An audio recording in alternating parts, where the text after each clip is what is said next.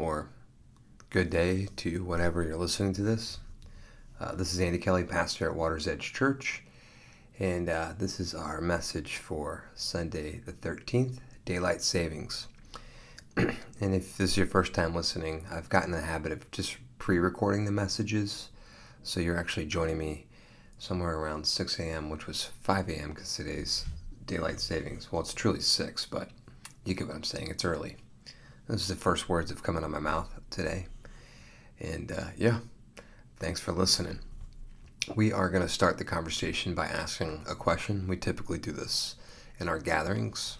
And the question is this What is a personal award, accomplishment, or feat that you're proud of? What is a, an award, an accomplishment, achievement, a feat that you are proud of? And I think a question like this can feel sometimes loaded, kind of like bragging. That or it can feel very personal, something that you've worked hard for. Whatever you're thinking, feeling, feel free to just think about it or share it with somebody if you're driving with somebody in the car. It's really God's grace and God's grace upon grace that allow us opportunities to pursue our hearts desires, these physical feats, academic pursuits, vocational passions, expansion of the family, etc., etc., etc. So think about it. What is one personal award, accomplishment, or feat that you're proud of? What is one that you're just like, yeah?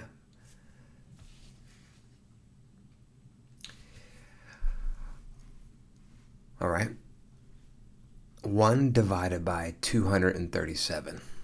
1 divided by 237. I saw that on a piece of paper once, and it somewhat changed the trajectory of my life. When I was a kid, I was okay as a student. I, I didn't look too promising in first grade. However, in sixth grade, I started to step it up, I guess, and moved from one class to another.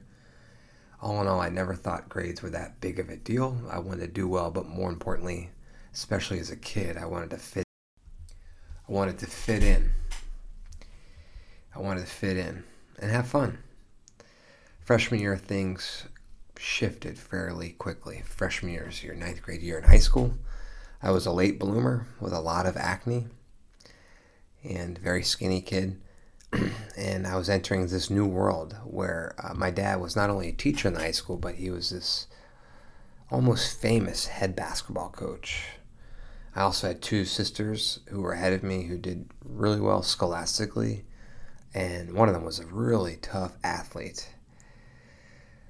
I did have one thing going for me. I had a fall birthday. I was a little older for my class, and this enabled me to take driver's ed a year early, which I was all over. I was like, what? I did all the math. I was like, I am taking driver's ed so that I can drive when I'm 16. I also wanted to play drums, so I was in the marching band um, like I said, I was trying to fit in. and the band was pretty cool. I mean, the band we had was awesome. And if you practice, which I wanted to, you would actually get a good grade for that class.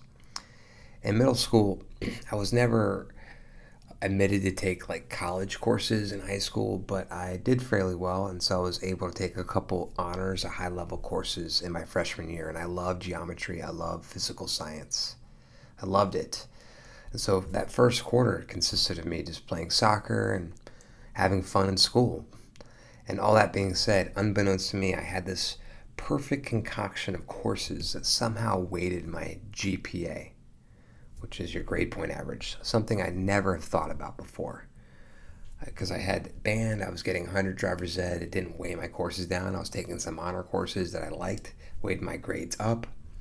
And at the end of the first quarter, I was just sitting in homeroom where my teacher was a, a good friend of mine, Brock Cole's mom, Mrs. Cole. She was so great, smart. She taught calculus and physics. Uh, more important, she loves me and took me aside where all the really, really, like the really smart kids were talking with one another. And she shared a piece of paper with me.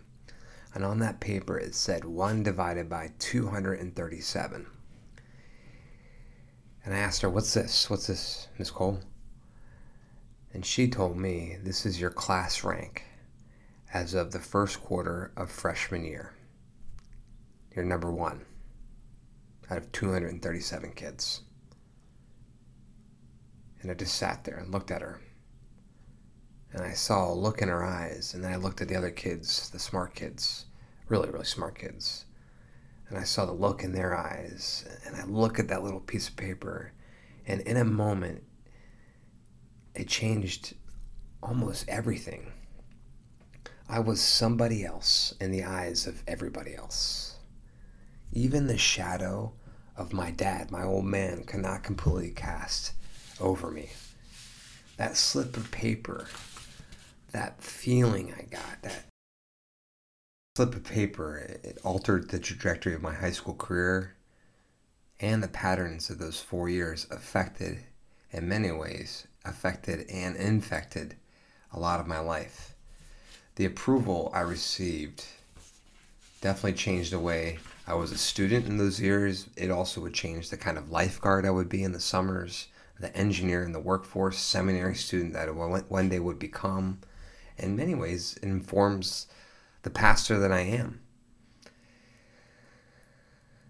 Of course, it affects the kind of husband and dad that I am. Yeah, and that piece of smaller piece of paper has slowly become a smaller part of my story, and I've witnessed how God has used a strong drive and work ethic for the sake of His glory, for the most part. But there's something regrettable about that moment that piece of paper came before my eyes. It's not the piece of paper's fault. It's not Mrs. Cole's or those kids. They were just excited, which was humbling and awesome. Too awesome. I just wish I had someone who told me that piece of paper was pretty cool, but it didn't really define me. That's what I wish I had somebody. Someone tell me that piece of paper was was pretty sweet, but doesn't define you either way, Andy. And maybe someone did say that, and maybe I couldn't hear it. The truth is, my deeper wish as a young lad was that there would be a consistent, sometimes even bothersome voice, a tender voice still, who said that your life is not defined. You're, you're not defined, Andy, by pieces of paper you're not defined by your position at your job or your work or even in church. You're not defined by how many kids you have or don't have or your marital status. And we, we all we all need that persistent, faithful, and tender voice. Yeah, we're continuing our series, Blessed Be the Merciful, our journey with the Messiah. And we work through some of the practical applications of the Sermon on the Mount in chapter 5, Matthew 5. And Jesus has covered a lot of issues such as murder, fighting, and anger, lust, adultery, and divorce, swearing, oaths, lying, and gossip, our hatred, enmity, and choice to love those who may be against us. But now he's addressing those who look like they've got all that covered. He's addressing those of us who feel like we need to have it all together which may be the, the deadliest and most subversive sin in the church. This is the pride of holiness. As we hit the heart of the sermon, Jesus addresses those high achievers, the ambitious, the performers, those who like to strike the humble pose, the pious and publicly generous, those who believe that there's somebody else in the eyes of everybody else one of the greatest journeys of the Christian faith is accepting that your worth and my worth is not based on our appearance or what we can produce or our performance. The world would say that's who you are. God doesn't say that's who you are. The world says that your worth is equal to what you can do plus what other people think plus what you have. Uh, the, the lie of our worth is what you can do plus what others think, and those two are intimately tied together. They're separate, and at the same time, they they kind of work with one another. The symbiotic, and then another thing the world says is you are what you have, and we're actually going to cover that topic next week.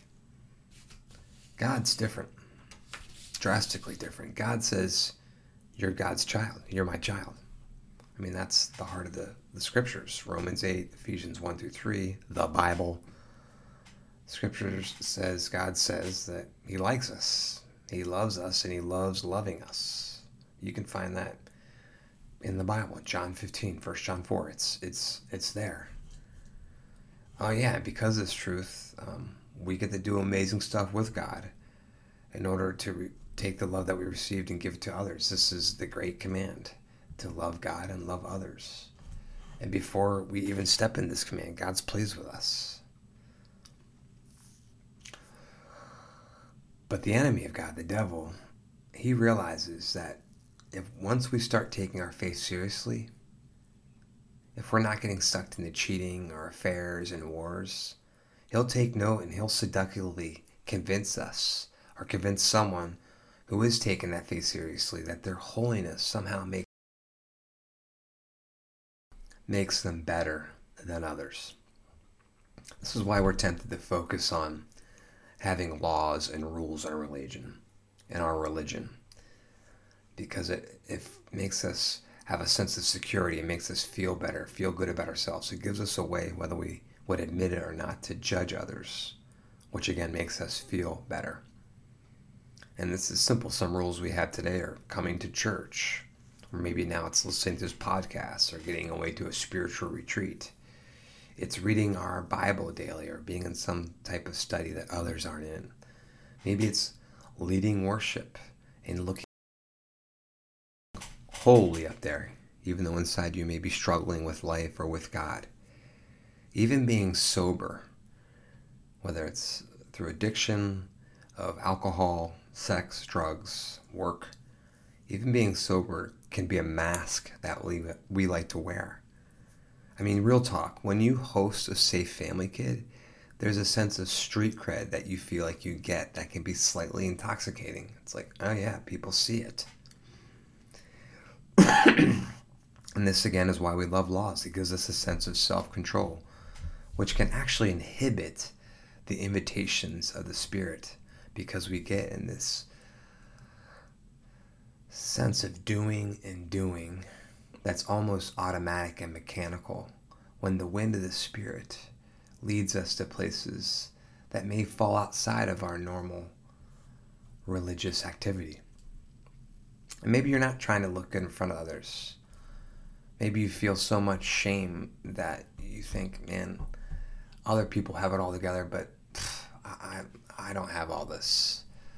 I'm definitely not somebody else. I'm me, and I can't be like everybody else. And when you think about that, that has its own seductive sense of pride because you have basically placed yourself aside. Whether you say you're better than others or you're worse than others, this focus is about you. When the truth is God wants us to love God and others wherever we're at, out of a sense of being loved, out of the truth of being loved. I think as we think of this conversation, a question that came to me is why is religious pride, i.e., legalism, so dangerous? Why is this performance tendencies, this approval addiction, why is it so dangerous to ourselves and to others? And that's where I want to jump into the scriptures. Reading a, a larger chunk of scripture, Matthew 6, 1 through 18, as we're looking through the book of Matthew in a year. So, Matthew 6 says this Be careful not to practice your righteousness in front of others to be seen by them. If you do, you will have no reward from your Father in heaven. So when you give to the needy, do not announce it with trumpets, as hypocrites do in the synagogues and on the streets, to be honored by others. Truly I tell you, they have received their reward in full. But when you give to the needy, do not let your left hand know what your right hand is doing, so that your giving may be in secret. Then your Father, who sees what is done in secret, will reward you. And when you pray, do not be like the hypocrites, for they love to pray standing in the synagogues and on the street corners to be seen by others. Truly I tell you, they have received their reward in full. But when you pray, go into your room, close the door, and pray to your Father who is unseen. Then your Father, who sees what is done in secret, will reward you. And when you pray, do not keep on babbling like pagans, for they think they will be heard because of their many words. Do not be like them, for your Father knows what you need before you ask Him. This, then, is how you should pray. And if you know these words, feel free to pray along with me. Our Father in heaven, hallowed be your name. Your kingdom come, your will be done, on earth as it is in heaven. Give us today our daily bread, and forgive us our debts, as we also have forgiven our debtors. and lead us not into temptation, but deliver us from the evil one. For if you forgive other people when they sin against you, your heavenly Father will also forgive you. But if you do not forgive others their sins, your Father will not forgive your sins. When you fast, do not look somber as the hypocrites do, for they disfigure their faces to show others they are fasting. Truly I tell you, they have received their reward in full. But when you fast, put oil on your head and wash your face, so it will not be obvious to others that you are fasting, but only to your Father who is unseen, and your Father who sees what is done in secret will reward you. That's God's word for us. Thank you, Lord. Now, giving, praying, and fasting, three topics that are covered. Meanwhile, you have the Lord's Prayer right in the middle of it. Giving, praying, and fasting are, are great God given disciplines. They're amazing. The problem is Jesus is addressing those who are essentially paying for public praise, the generosity. They're praying for personal significance, this covers prayer, and they're fasting in order to avoid serving.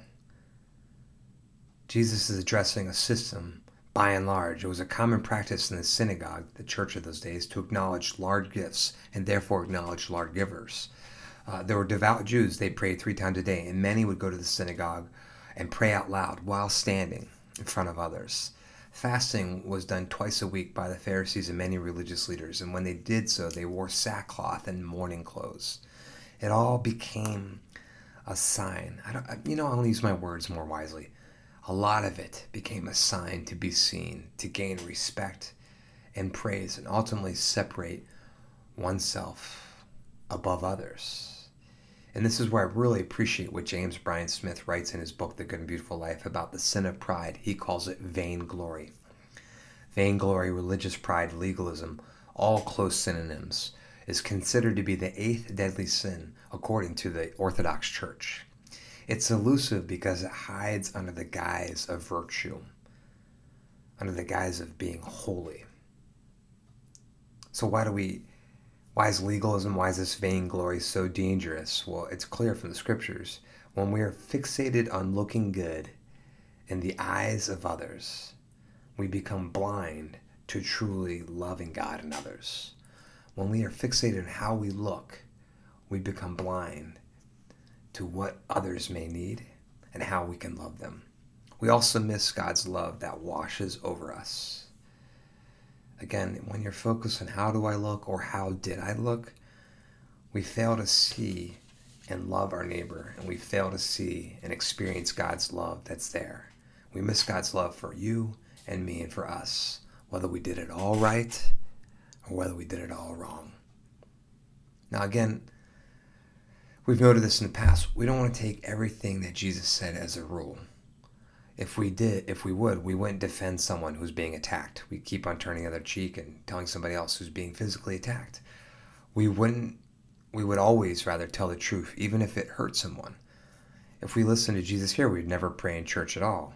We would give everything away, and we'd live in poverty and lose the opportunity to give consistently when we start making rules at everything Jesus says, rather than get to the deeper principles, uh, we really miss the opportunity to love God and others.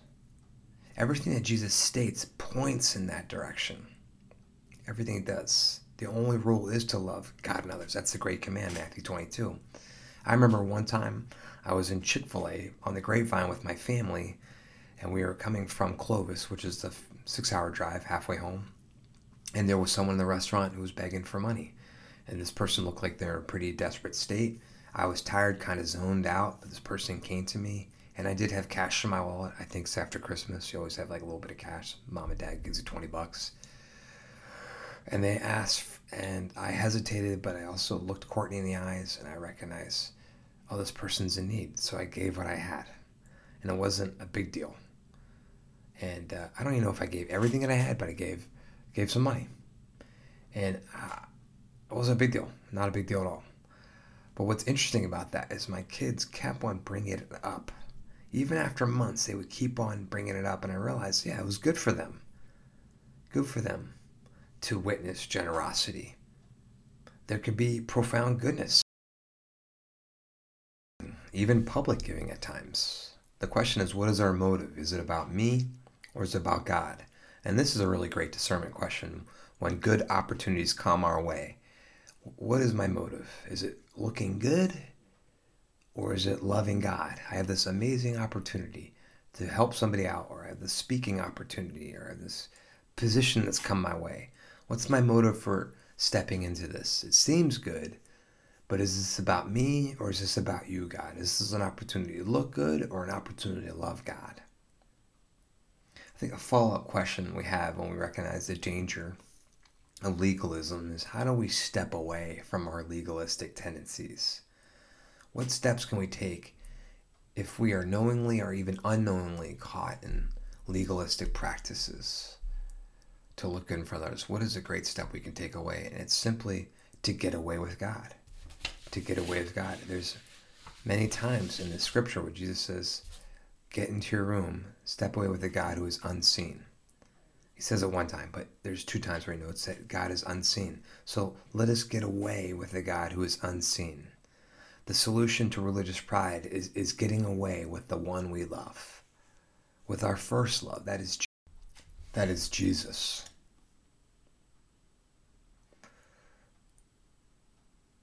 This is why Jesus gives us such a profound and yet simple prayer in the Lord's Prayer. We can enter freely into the presence of God without pretense and without even our own words.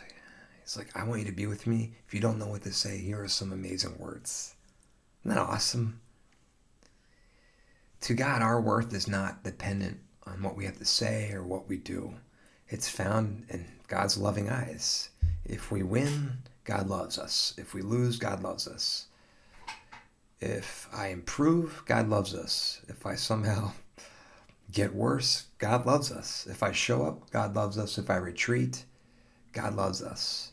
If I give, pray, and fast, God loves me.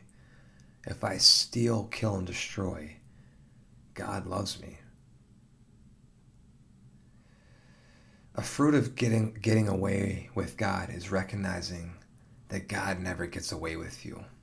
A fruit of truly getting away with God is recognizing God who truly loves you never gets away from you. He's with you in your day to day. This means we can live, as the Puritan stated, for an audience of one. Everybody say audience of one.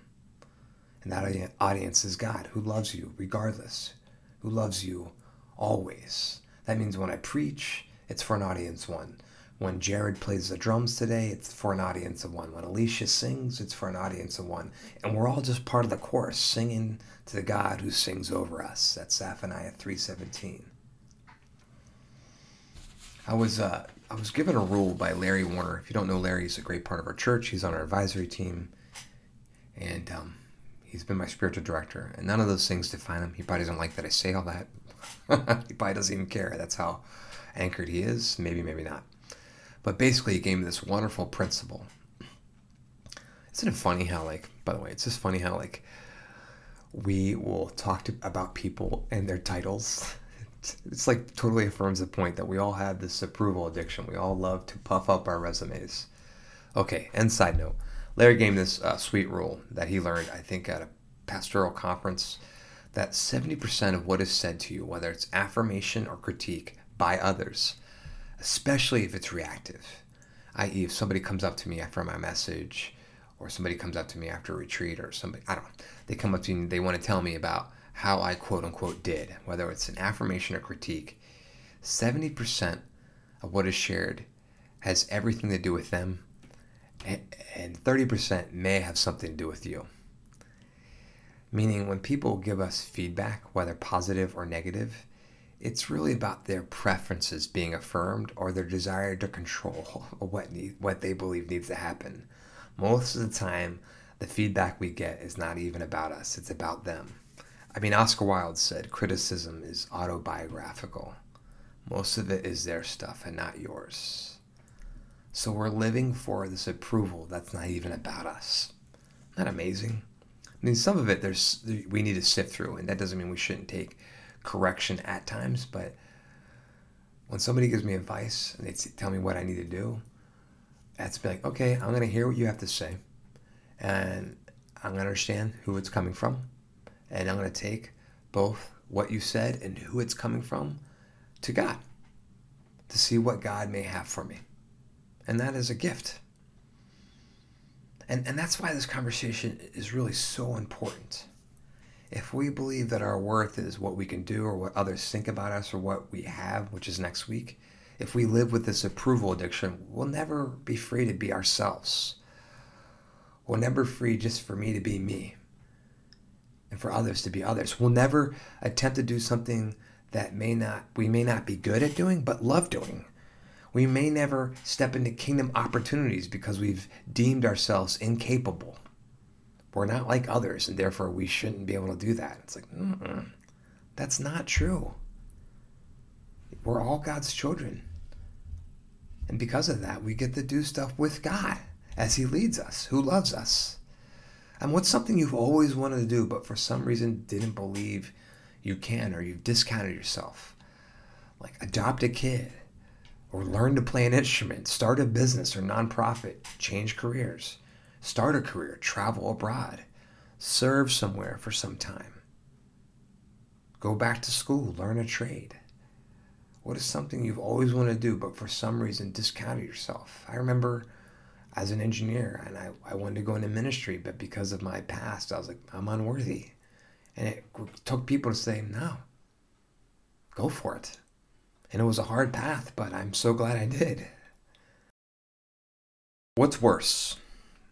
To have discerned, stepped out, and failed? Or to not have taken the time to discern God's leading and never have tried? And I think intuitively, we like to say it's the latter. That's what's worse. But truthfully, it's a trick question. because that question presupposes one way was correct and the other was wrong, and failure is a worldly construct. Questions like that make you feel like you missed opportunities. When in Christ, you really can't fail either way. You miss an opportunity, God gives another. God is that gracious. So let us take hold of our present invitations as we seek to live out a life of discernment, a life of following Jesus. This is why the conversation is so important we may never be free to step into new opportunities and to see others because we're too obsessed with how we look. We may never be free to step freely into God's love because somehow we've projected others' disapproval onto God when God is not disapproving of us at all. God is here. He wants to speak words of love to you. He wants life for you. So for the rest of the gathering today, I created space for you just to spend time with God. 10, maybe 15 minutes of different prompts rooted in the Lord's Prayer. And we place those, and we're going to place those around the room. And in, in many ways, am I ask you to pray in public? I guess I am. But I've also discovered something recently that if we're all too committed to praying together in silence, to take the time to honor God with our time. We can acknowledge others and smile. We actually can find solitude in the midst of community. We can find both silence and solitude if we're committed to praying and spending time with God together. Isn't that amazing?